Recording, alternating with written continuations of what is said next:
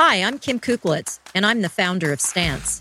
And I'm Sarah Zandbergen. I'm the ambassador for Stance, and this is the Take Back Talk Back podcast.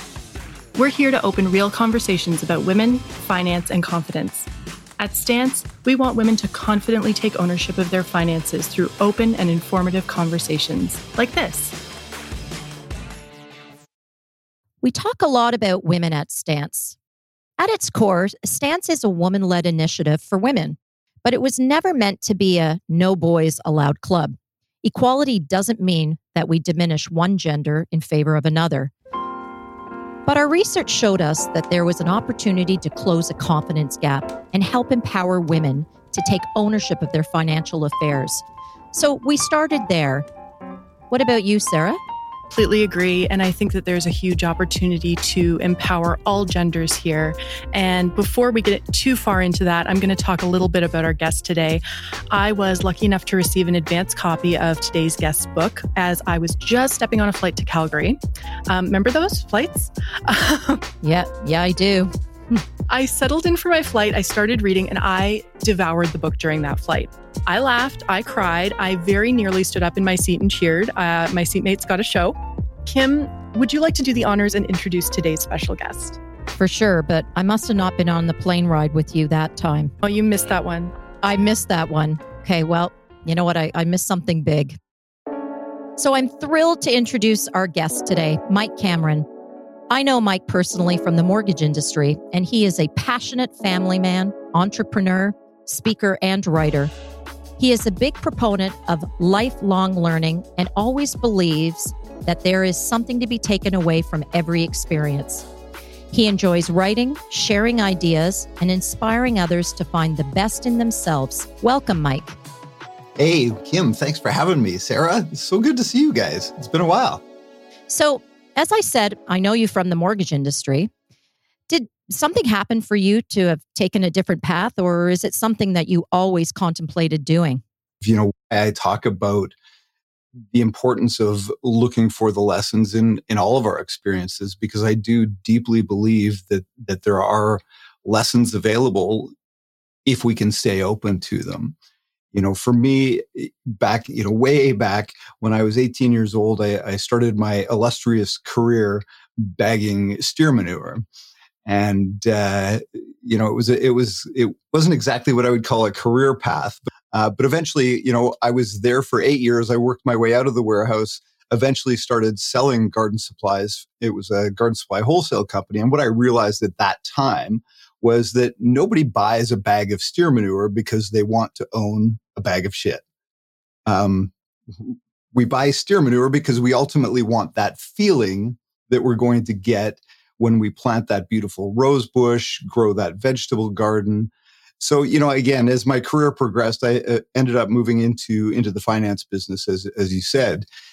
But I realized that you know my customers bought on emotion, justified by logic, and and so I started doing a little bit more research on that. And you know, as I became a business owner, founded my business, I realized that my staff, my team, they also not only did they buy based on emotion, but we make decisions as human beings, we make decisions based on emotion. And, and I really honed in on that to sort of um, enhance my skills, my business skills, and really look for how do I, you know, A, create that emotional connection with my customer, B, create something that my team could get emotional about, could get passionate about, could get excited about. And uh, so I really started taking those lessons. And, you know, eventually as, as I succeeded in the industry, you know, I would get asked to come speak and, you know, how, how do you do what you do? So that kind of became my platform. And little did I know how much impact that would come to have on me. In 2015, my girlfriend was murdered by an ex-boyfriend who subsequently took his own life. So here, here was a man that made a decision with very permanent consequences based on a very temporary emotion. And so, you know, I had, I had a lot of people sort of, you know, they, they know I'm a guy that likes to do things and champion causes. So I had a lot of people that wanted me to go after the justice system, which surely failed her. You know, she she had done all the right things, filed the right paperwork, had the right restraining orders, all that kind of stuff. But you know, when I looked at it, that was akin to slapping a band-aid on a ruptured jugular. And I thought, how do we actually prevent men from getting to this point in the first place? And then, you know, circle back to we make decisions based on emotion. And as guys, we tend to not really explore our emotional side, our feelings. That's, you know, we're actively discouraged from that. And if you believe the premise that we make decisions based on emotion, well, if we don't understand the underlying emotions that drive those decisions we make, we have zero opportunity of living a fully awakened and, and purposeful life. So, so that, that's kind of a long answer to, to your short question um, you know, and, and I and I carried on with with the mortgage brokerage for another almost five years after that but just my my heart wasn't there and and the passion wasn't there and as i started you know i published my book in in november of 2019 and as i started sharing more of this message um, it became clear that this was in fact my path Wow. You know what? I first of all want to say thank you for sharing your story with us. Um, it's got to be hard. Um, it doesn't matter how long ago it was. But I take from what you've just said is that, you know what, Mike, you, you had a different calling, right? So, and you're following that path and you're bringing awareness to this whole issue, which a lot of times it's, again, there's so many taboo topics that we're not supposed to be talking about. And I feel like that is the perfect segue to the next question we wanted to ask you. So, um, the title of your book is Becoming a Better Man. Something's got to change. Maybe it's you. Let's talk about that starting point. If there were one thing that you would say men really need to do, that, that first step to be better in today's society, what, what would you think that would be? Slow down, man slow down. I think that's probably the number one. So, so first off, to be clear, the, the book "Becoming a Better Man When Something's Got to Change," maybe it's you, it is not so much prescriptive. It's it's my story of my journey attempting to become a better man. And, and I talk about this a lot. You know, three things I know to be true: masculinity in and of itself isn't toxic. There's a ton of good men out there. And number three, I can always be a better man. Um, so, you know, from a, how do we go about doing that? It really comes back to that self reflective piece. And I think the starting point with that is learning to slow down, to practice that pause, to take a moment and sit with yourself and and be able to really reflect and, and i think that's a really scary thing for for a lot of us and it's not easy to do right it's a, it's a it's a simple concept but it's not easy it's not and i think that Kim and I talk about this all the time that I feel like this year, everything that's that's happened with the pandemic, isolation, it's really the great equalizer in a way that it's taught us all to kind of take that reflection, be self-reflective, sit with our own thoughts. And I mean, I live by myself, so dang, I've been sitting with my thoughts a lot this year and I think that that's kind of a a really unfortunate but fortunate silver lining of of 2020. Yeah, well, again, I think it can be fortunate, but that's a choice. And we need to be intentional with that. Definitely. And, and, again, that's not always easy to do because, you know, the flip side of that is the alternative is I don't want to be alone with my thoughts. So I grab a bottle. I don't want to be alone with my thoughts. So, you know, I name some other self-destructive behavior because that's the the alternative. So so i think you're right. I mean it's absolutely an opportunity but we have to be intentional about grabbing that opportunity. And i can see that that would not be easy. I mean it's almost like when you tell somebody mike to to meditate. Like it all sounds good but once you get on the floor and cross your legs and then you're quiet and you're like uh, okay like what's next? Right? You know and how do I do this? And you know what? It's incredibly difficult to actually sit and meditate. So, anyone that tells you that it's easy, it's not, right? It takes practice. Well, I just published, I'm working on a course called Slow the F Down Man. And uh, It's exactly that. And meditation doesn't have to be difficult. It doesn't even have to be meditation. So call it, if you don't want to call it meditation, don't call it meditation. Let's call it slow the, slow the F down, man. If, if that sounds more manly to you, and I, you know, again, I, I, I, do it in the context of, of men, but I understand it, it can be challenging for anyone, but it's really just even about taking that, that 30 second pause and taking a breath so let's talk about you being a badass. What does that really mean, you being a badass? And how how can that sort of apply to money? Let's shift it over to money here. Yeah, yeah, I suppose we should. Since this is a money podcast, we should probably have a conversation about money. Well, it's about confidence. It's not just money, but it's confidence and, and money. But yeah, you're right.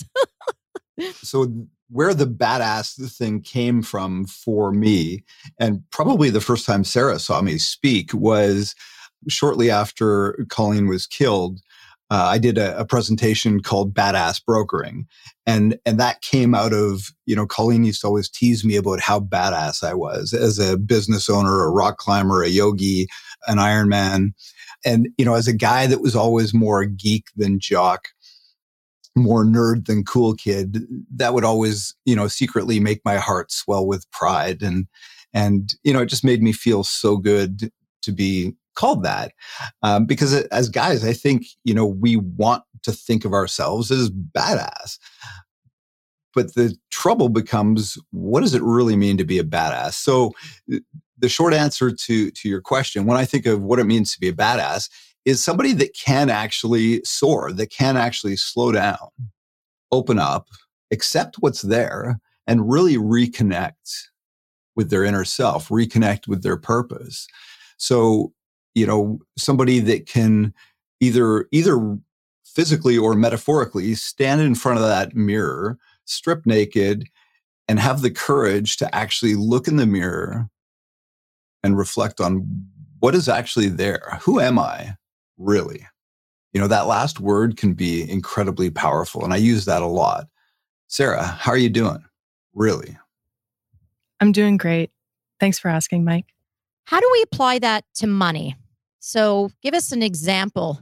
Well, money's a great one. And, and, you know, I'm certainly not a financial expert, but when we talk about money, I always think of our relationship with money and that emotional connection. Because, I mean, let's face it, money is a very emotional thing. And it's one of the things that I've been able to reflect on personally because I have, and I hate to admit this, and I don't admit this often, but I have a terrible, or I have had a terrible relationship with money. I've recognized in the last I don't know, maybe even, even only as, as recently as the last three to five years, that my emotional relationship with money has not been great. And, I, I still unpack that a little bit, and I'm not entirely sure what that is. But yeah, there's definitely some kind of fear sitting there. And so, you know, when we talk about how do you be a badass with your money, I really do think it's about having that courage to sit down and spend some time. You know, for me, I, I started a practice I called Money Monday, and and I would sit down and just look at my bank accounts, look at where my money is going, look at what's coming in, look at what's not, and actually try and actively make some decisions around that rather than just burying my head in the sand and, and keeping moving forward. Just having the courage to to look at your and assess your real picture is is what I would say it means to be a badass in the context of, of dealing with your finances and your money. So, Mike spoke about his very first job working in steer manure. We often downplay these first jobs, I think, maybe because they're not super glamorous. And I think that's BS, pun intended. Um, quite honestly, because I think that first jobs teach us so much. So, Kim, what did your very first job teach you? Well, before I answer that, I love the fact that you said working in steer manure is not super glamorous. I don't think it's glamorous at all, to be honest with you, Sarah. But anyway, um, I just can picture it. So, I mean, my first job, what it really taught me was independence. once you're out in the real world, like interacting with people you don't know, you don't necessarily have your parents to fall back on. You learn to vocalize and stand up for yourself. you know, it's your first taste of making your own money and feeling good about being rewarded for something you worked for. So, those formative years taught me a lot about independence that I'll never forget. Oh, same here. Being paid, and I don't know if you ever got paid in those little envelopes that were tiny that just fit cash. That's the way I got my very first pay. Um, but yeah, the independence of being able to go out and buy that CD I wanted without my parents having to buy it for me um, and it was Our Lady Peace, by the way. That was that was the goal. And love that group. You're right. They're so good. These are formative years. It's a really important time because it lays the groundwork for how you're going to feel about money for the rest of your life. And that brings me to another point we touched on with Mike. I think we figured out what being a badass with your money means. It means having an emotional relationship with money and having the courage to sit down and actually spend some time with it treating your money as a friend. And we don't mean diving into a pool of coins like Scrooge McDuck, although that would be cool, but finding some time every week or whatever that looks like to examine and assess your financial picture. What do you think about that? Well, what do I think? All I can tell you is that I look at my account every day. Maybe I'm a little weird for doing that, but um, it's just me. And uh, it's not because I think it's going to change that drastically, because it doesn't, or because I'm expecting a huge windfall, because I've never heard or received a huge windfall. But it's discipline. I've developed the discipline to make sure that I have money in my account and do what I need, need to do and want to do. I'm so on top of it. Even with going over my visa, I check my visa every day. I know it seems a little weird and maybe I'm a little goofy with that, but a lot of people don't go through line items. They just look at the total and pay it. And can I tell you how many errors I have found? Mm, I treat money as, as if it's my friend. I like that you said you developed the discipline. I think this is really important to note. This kind of thing doesn't happen overnight. Absolutely. I've been in situations before where someone in my position might think I have my spouse to fall back on, but I don't operate that way. I rely on no one but myself. And that's being in control and confident and independent. My mother always taught me do not rely on a man. You need to be able to rely and support yourself, especially if you ever find yourself in a vulnerable situation. And that always stuck with me. And it stuck with me because it scared the bejesus out of me, to be honest. Well, being in control and confident and independent, to me, that's freaking badass. both you uh, and Kim have heard me speak on this uh, in the mortgage industry.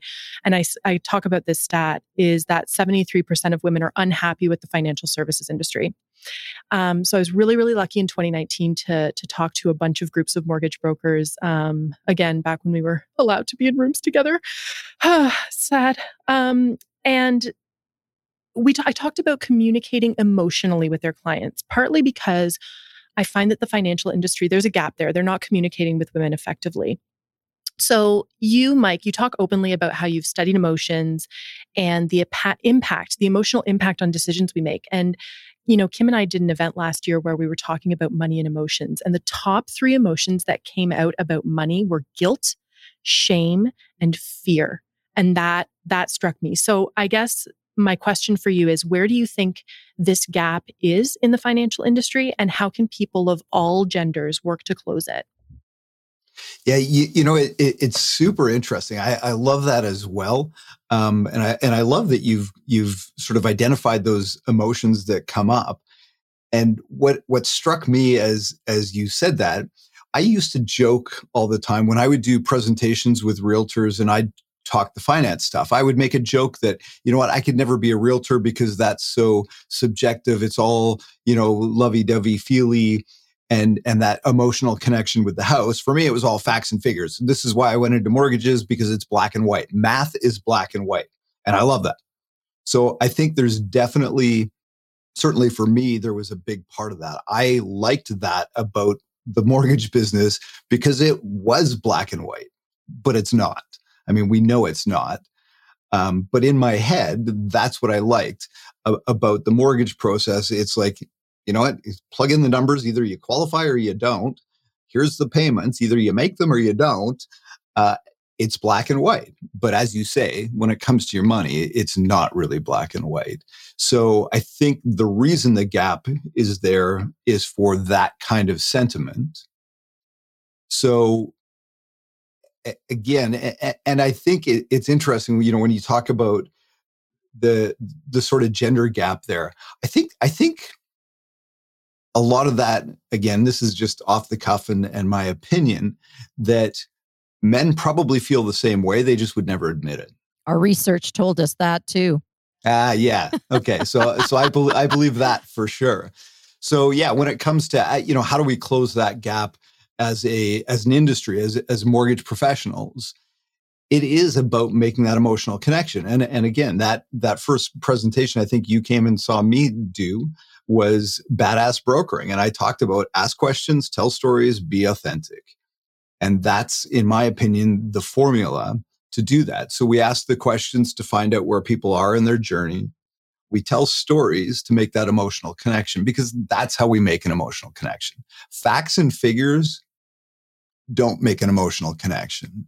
Statistics don't make a, an emotional connection. This is why I love what you guys are doing here is sharing stories.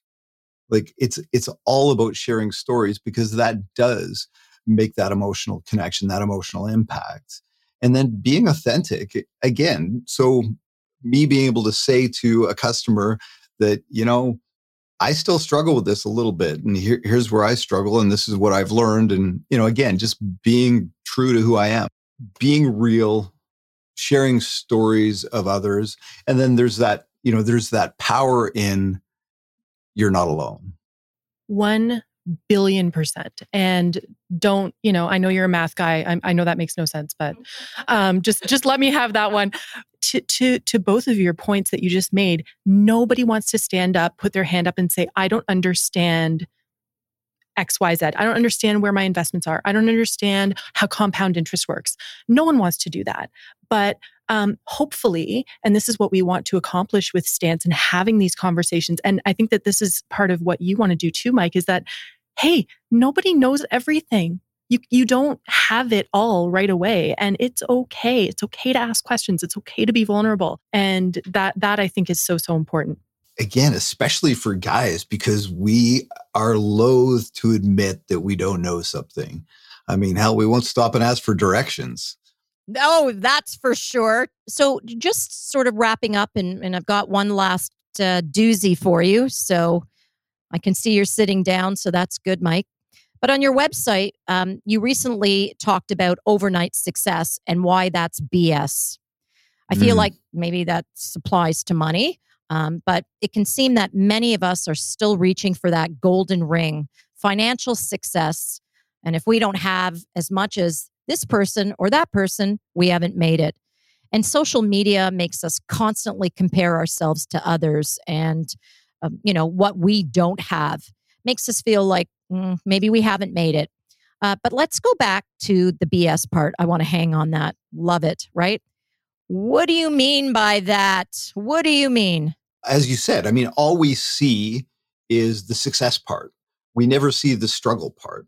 So nobody posts every day that, you know, I put $5 away today. I skipped my latte today. I mean, maybe some are starting to now, but, you know, typically you don't see that struggle up to the success. And all of a sudden it's like, holy crap, how does Sarah have a million dollars in her bank account all of a sudden? She stole it. Um, and, and we know that it's, we know that, yeah, unless you stole it, it's not all of a sudden it takes time, effort, and planning to do that.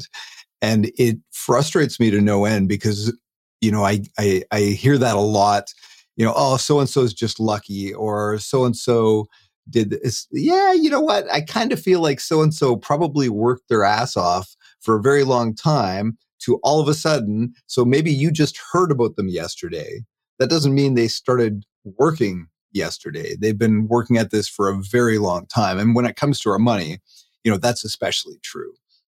And there's so many things, again, if I could go back 20 years, that I would do differently that, you know, and again, I'm in a pretty good spot, but I, I think back at like, oh my goodness, like how much better of a spot could I have been in if I had done X, Y, and Z. And so being intentional, and one of the things I, I do with my, my coaching clients, I talk about creating a life by design rather than by default. And how do we actually be intentional about the things that we want? And this comes back to the having the courage to actually look at your bank account once a week and, and see, is it going down? Is it going up? Are there reasons it's going down that they sh- that shouldn't exist?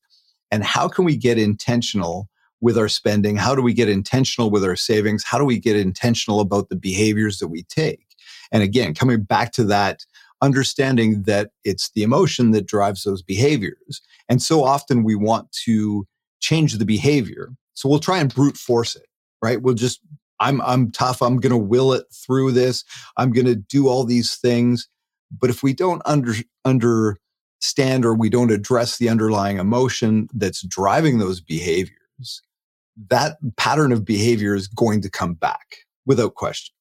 So if we're if we're making decisions based on fear, you know, again, maybe we can brute force around our fear. And, and again, this is why I really dislike the word fearless because I don't think there is such a thing.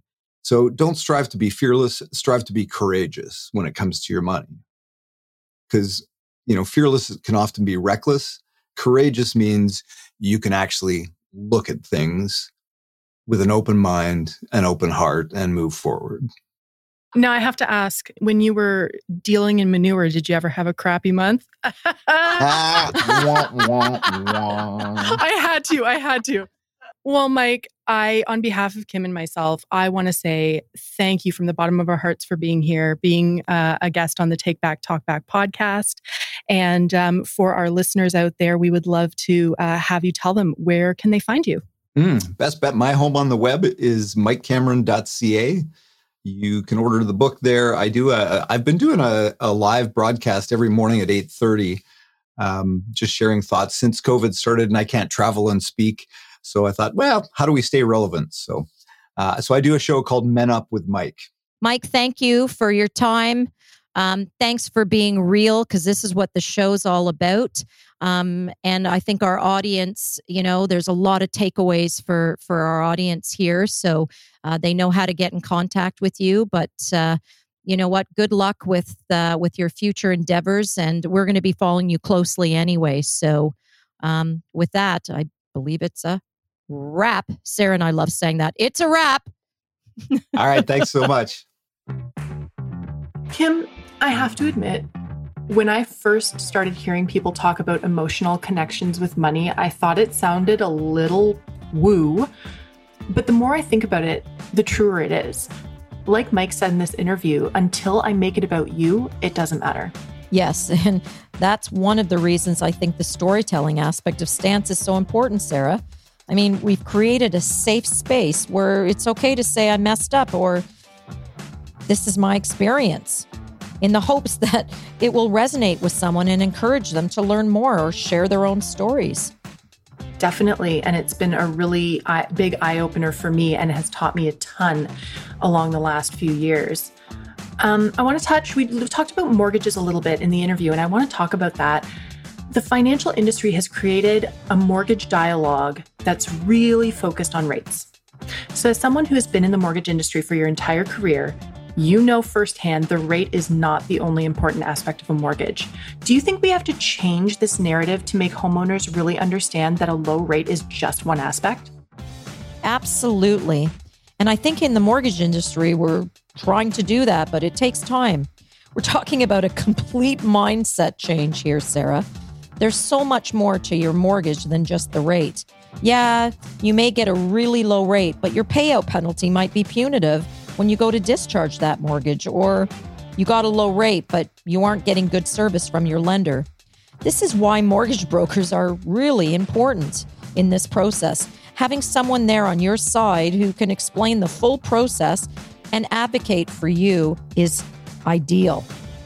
I couldn't agree more with that. I've always been a fan of what mortgage brokers do. I really enjoyed our chat with Mike about overnight success and comparing yourself to others. This is something I do constantly, but I'm actively trying to stop. It can be really difficult.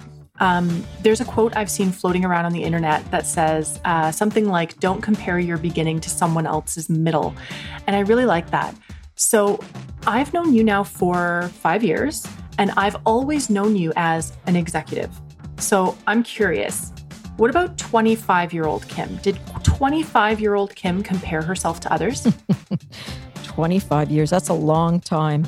You know what? I, I didn't. Um, in the beginning, I didn't compare myself because I was really proud of what I accomplished on my own. I left the nest. I was out in the working world and doing a job I was getting paid for. So to me, that was good enough. I wasn't competing with anyone else. I was competing with myself. Oh, I love that. Competing with yourself. To me, that's so much healthier than competing with other people. Well, if you ask me now, the answer is similar. Listen, I have friends who make over a million dollars a year. I know people who own yachts. That's great for them. Don't get me wrong, but that's not me. And that's not what I want. And yet, I'm still able to say that there's nothing in this world that I want that I can't buy on my own. The reason I say this is I know what's important to me. You know, I, I know my priorities. My priority isn't wealth, it's being a good person and spending time with my family and helping people and traveling. I know it sounds kind of cheesy, but but it's the truth. I don't need to be a billionaire to do that, uh, and it's about priorities and choices. What makes you happy? You know, having the financial stability to know I can help someone, mm, that makes me happy. That's wonderful. And no, it's not cheesy at all. I think we we should, you know, think about that more often.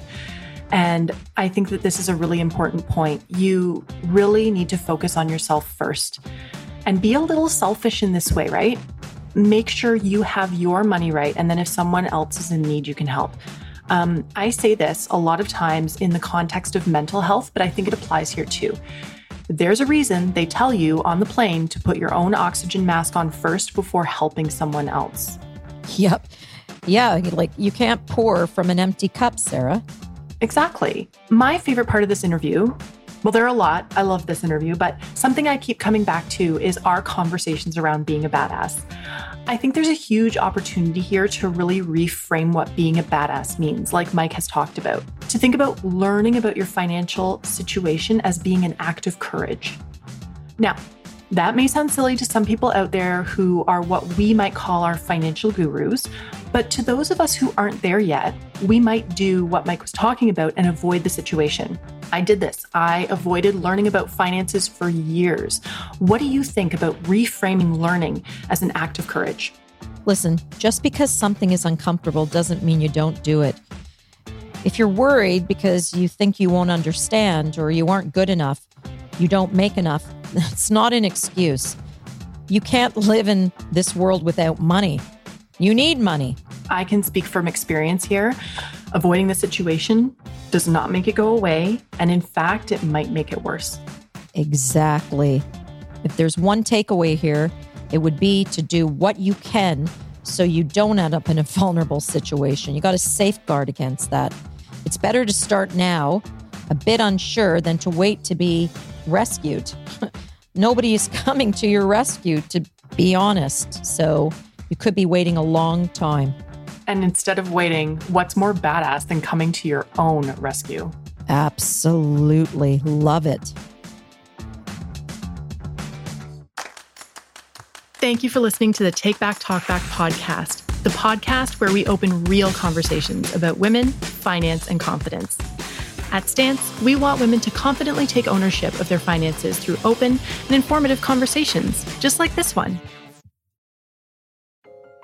You know, we don't talk about enough the sneaky ways we lose money. Everyone is always so quick to blame coffee, and I have to say, I'm sick of coffee getting such a bad reputation. I love coffee. I live on coffee. Please don't come for my coffee. There's something worse account fees. So many of us pay up to 20 bucks a month just to have our money in the bank. I have a word that could describe this, but I work for a bank, so maybe I'll just say it's poppycock. There is an alternative. EQ Bank doesn't charge monthly fees, transaction fees, Interac e transfer fees. There's no minimum balance, and you earn a high interest rate on every dollar. Skip the bank fees and have your coffee. The Take Back Talk Back podcast is brought to you by EQ Bank Money Well Banked. The views and opinions expressed in this podcast are those of the guests and do not necessarily reflect those of Equitable Bank. Any information provided is for information purposes only, and Equitable Bank makes no representations as to the validity, accuracy, or completeness or suitability of any content. You should seek the advice of a qualified professional or undertake your own research before making financial decisions. This podcast is produced by the phenomenal team at Quill. Thanks for listening. If you liked this episode, make sure to rate and review us on Apple Podcasts and follow us on Spotify.